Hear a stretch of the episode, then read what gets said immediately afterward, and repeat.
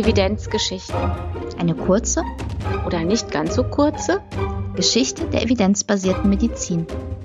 Herausforderungen und Erkenntnisse von gestern. Für heute und morgen. Ein Podcast von Silke Jäger und Iris Hinneburg. Heute geht es um das Thema, warum Kontrollgruppen so wichtig sind. Wir erzählen die Geschichte von James Lind und dem Skorbut-Versuch.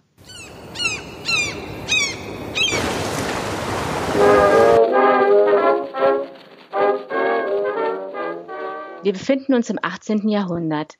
England ist zu einer der wichtigsten Seefahrernationen in Europa aufgestiegen. Die Seefahrt war damals sehr wichtig für Entdeckungen und Handel, aber auch Eroberungen.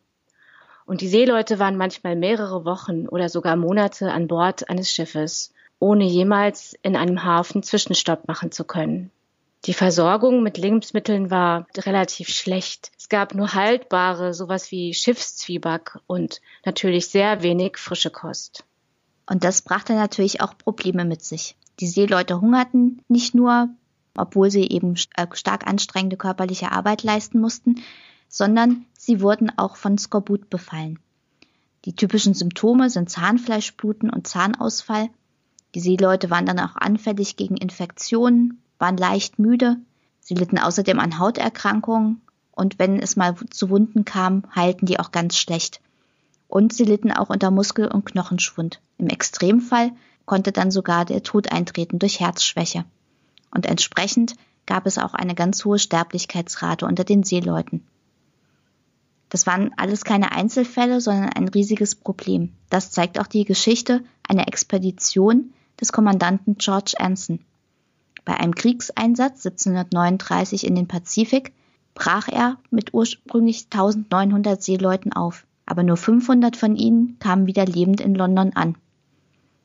Nach einer zeitgenössischen Einschätzung ist Skorbut der wichtigste Feind für die englische Marine. Und der Skorbut forderte einen höheren Tribut als alle zurückliegenden Kämpfe gegen Frankreich und Spanien zusammen. Wie diese Krankheit Skorbut entsteht, wurde damals sehr kontrovers diskutiert. Man wusste nämlich noch nicht, dass Skorbut eine Vitamin C Mangelkrankheit ist. Selbst das Konzept von Vitaminen war damals noch nicht bekannt. Die damaligen Fachleute hatten die Theorie, dass Skorbut durch Fäulnisprozesse im Körper entsteht und Säuren könnten das verhindern. Und deswegen waren im frühen 18. Jahrhundert auch ganz verschiedene Empfehlungen gegen Skorbut im Umlauf. So hatte sich das Royal College of Physicians zum Beispiel darauf versteift, dass verdünnte Schwefelsäure das beste Mittel war. Die Admiralität schwor dagegen auf Essig. Einzelne Ärzte empfahlen auch Zitrusfrüchte. Es war aber unklar, ob diese Mittel wirklich helfen und welches davon besser ist. Währenddessen starben die Seeleute weiter. Das war die Situation und dann kam der 20. Mai 1747, ein Tag, an dem sich Entscheidendes ändern sollte. Die HMS Salisbury patrouillierte im Ärmelkanal. An Bord des Schiffes war auch der Schotte James Lind. Er war als Schiffsarzt tätig und damit natürlich auch für die Seeleute, die an Skoput erkrankten. Das Schiff befand sich auf hoher See, als wieder zwölf Seeleute befallen wurden. Sie litten unter den typischen Symptomen veralterten Zahnfleisch, Hautausschlag und allgemeine Schwäche.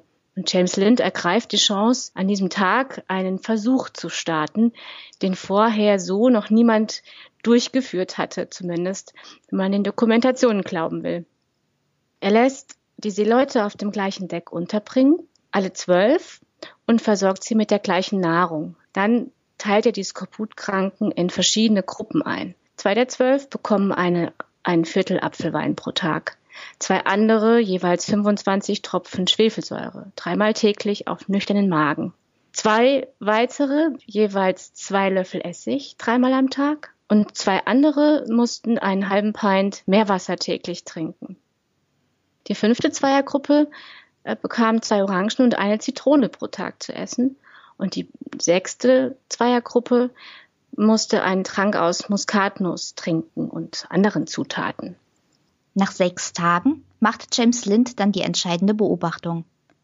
Nur bei den beiden Seeleuten, die Orangen und Zitronen bekamen, war eine deutliche Verbesserung sichtbar.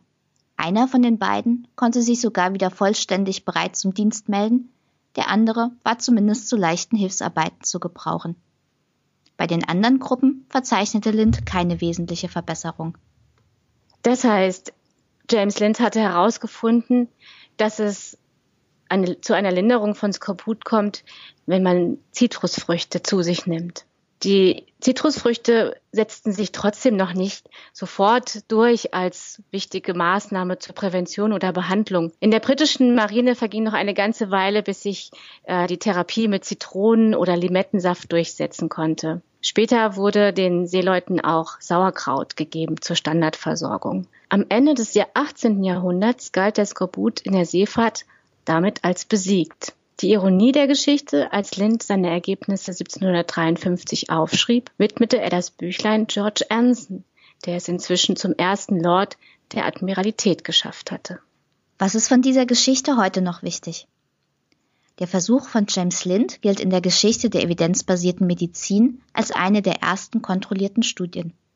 Lind hatte dabei einige wichtige Prinzipien beachtet, die auch heute noch gültig sind. Dazu gehört zum Beispiel, dass sich ohne Kontrollgruppe in Therapiestudien nicht herausfinden lässt, was jetzt tatsächlich die Verbesserung gebracht hat.